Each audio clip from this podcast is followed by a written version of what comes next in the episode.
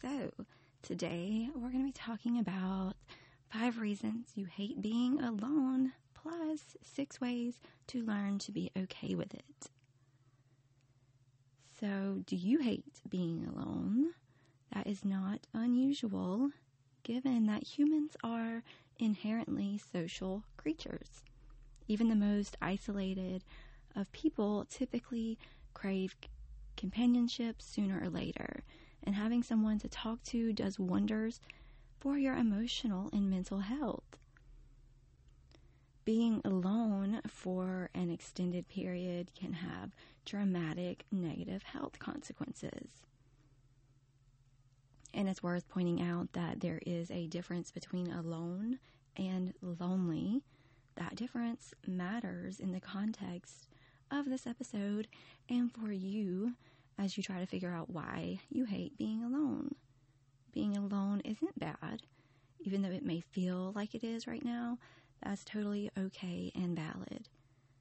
On the other hand, being lonely is rarely good because loneliness is an emotion telling your conscious mind that you have a need that is not being fulfilled.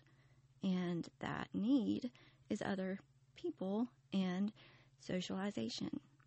So, being alone can be time for self improvement, personal hobbies, or relaxing. So, as long as you are okay with being alone.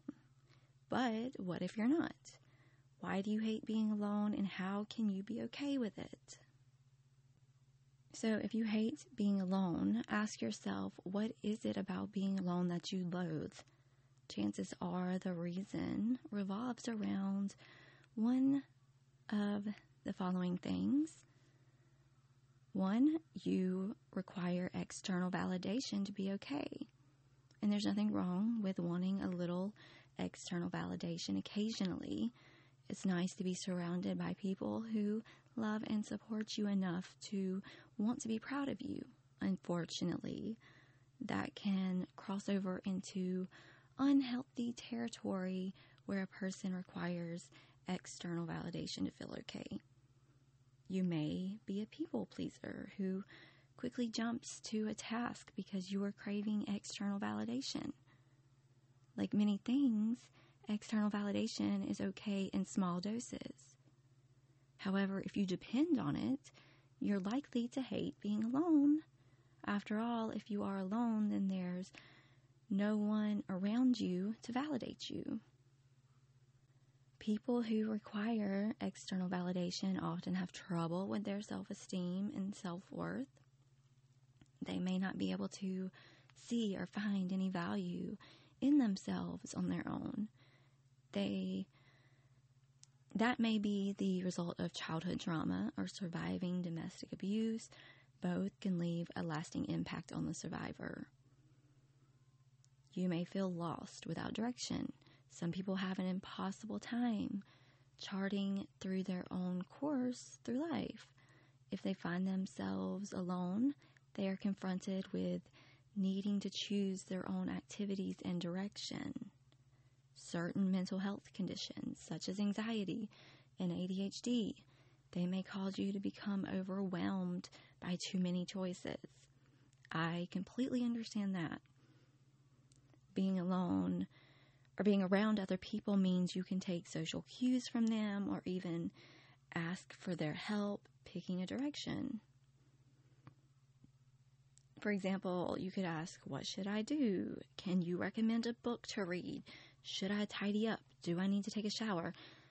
But when left to your own devices, you may find that too many options cause you to shut down and do nothing instead. It isn't that people who struggle with feeling lost are lazy, far from it. Instead, it's more likely that something is disrupting their executive function, which is a set of self regulation skills that help you plan, focus, attention, and judge, not judge, I'm so sorry, juggle multiple tasks. And these skills may be further impeded by mental health conditions like anxiety and ADHD, like I said. or you have trauma associated with being alone. A traumatic experience is defined by the American Psychological Association as an event that causes an extreme emotional response that is typically outside of your control. And that can be anything from living through a hurricane to a car accident to being trapped in an abusive relationship. Trauma, in turn, can lead to post traumatic stress disorder, PTSD, where your brain is conditioned to be vigilant against similar threats to the one you faced. And quite often, your brain will find those threats, whether they exist or not, which is part of what makes PTSD and trauma so devastating. What happens when you have trauma associated with being alone? In that case, you may find that your mind is hypervigilant and anxious while you are by yourself. As a result, you may feel like you can't rest or relax because if you do, something bad will happen.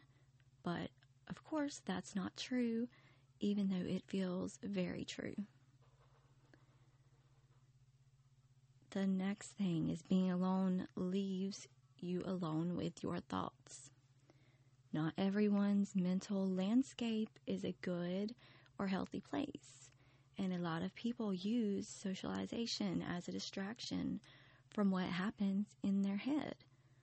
If they are focused on other people, they don't have to stop and think about themselves, their problems, or the negative thoughts creeping into their minds. That is a hard thing to deal with if it's something you struggle with regularly.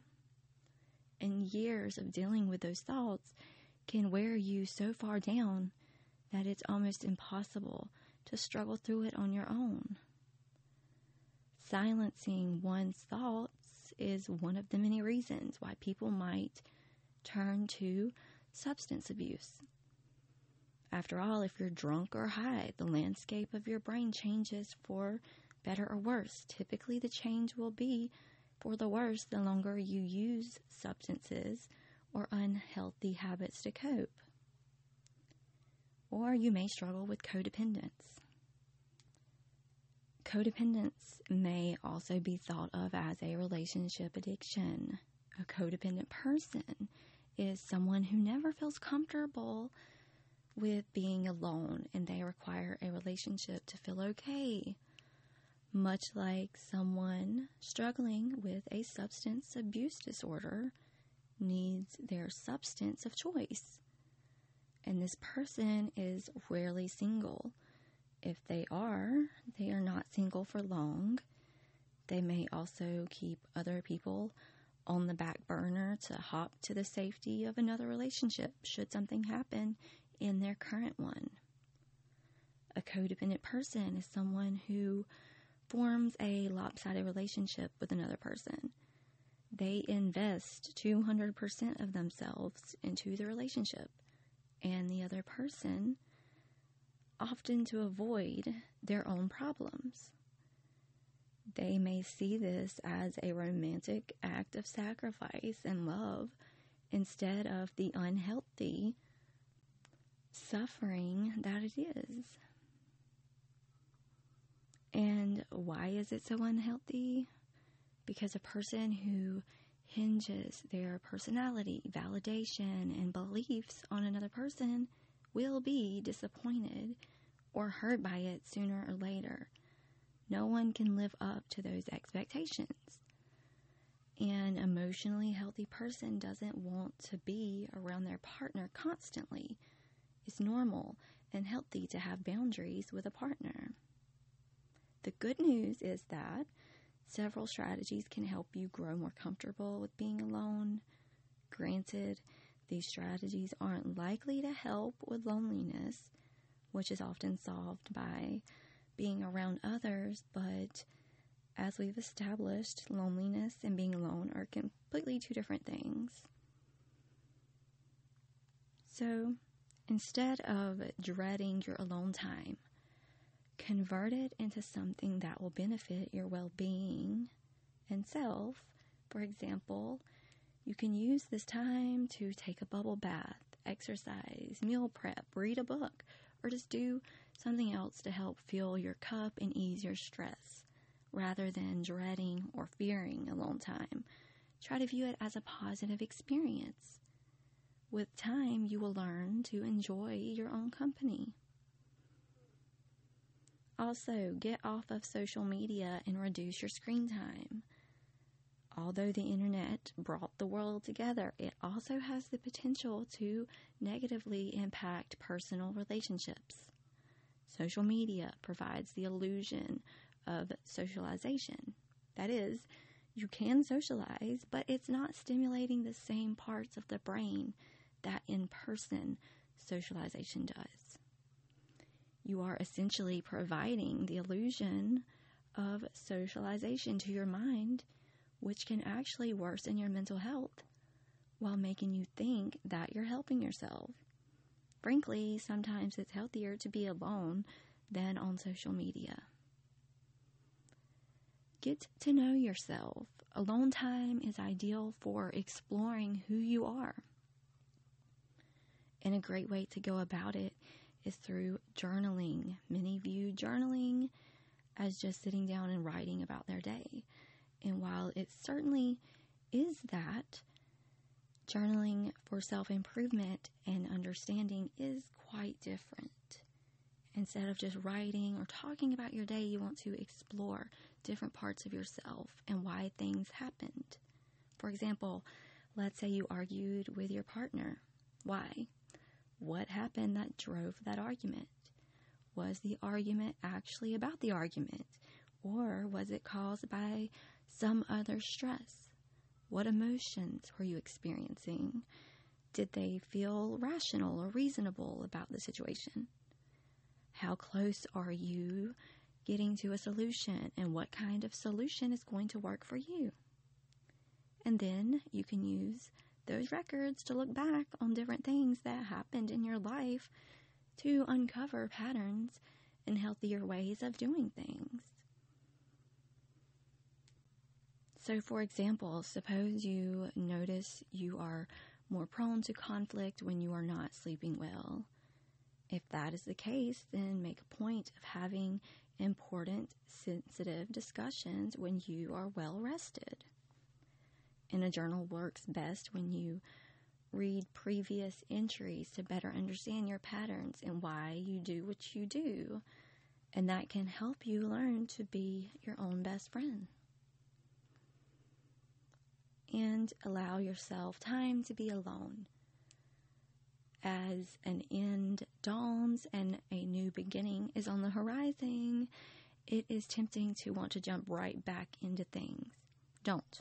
Do not. Okay? Take some time to transition between the different stages of your life. Everything comes and goes relationships, friendships, jobs, life situations. It doesn't matter. Everything begins, everything ends. The space between these beginnings and endings is a healthy place to be. It allows you to reflect on the situation you just left while also using that time to improve yourself for future success. Once you're back in a relationship or new life situation, the dynamic changes. So instead of just focusing on yourself, you now have to account for additional factors that may be outside of your control.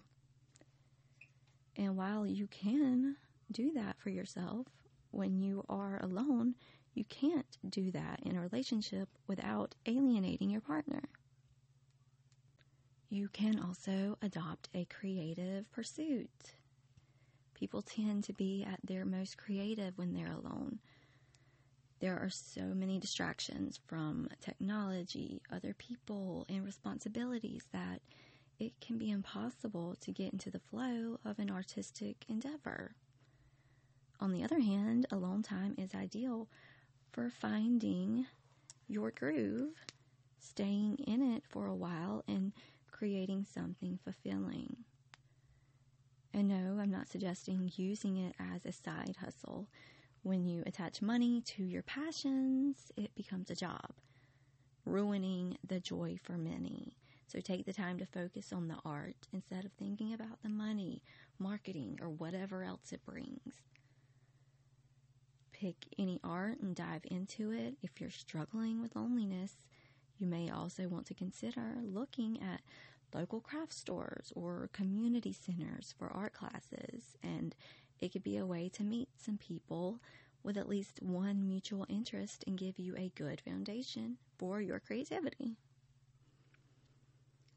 Or maybe it's to the point where you need to talk to a professional. Your discomfort with being alone may be something greater than just an adjustment of perspective and you will likely need professional help if it is tied to trauma, anxiety, or other mental health issues. Addressing the underlying issues causing discomfort with being alone should help you become more comfortable. All right, guys, so there you go. Five reasons you hate being alone and six ways to learn to be okay with it.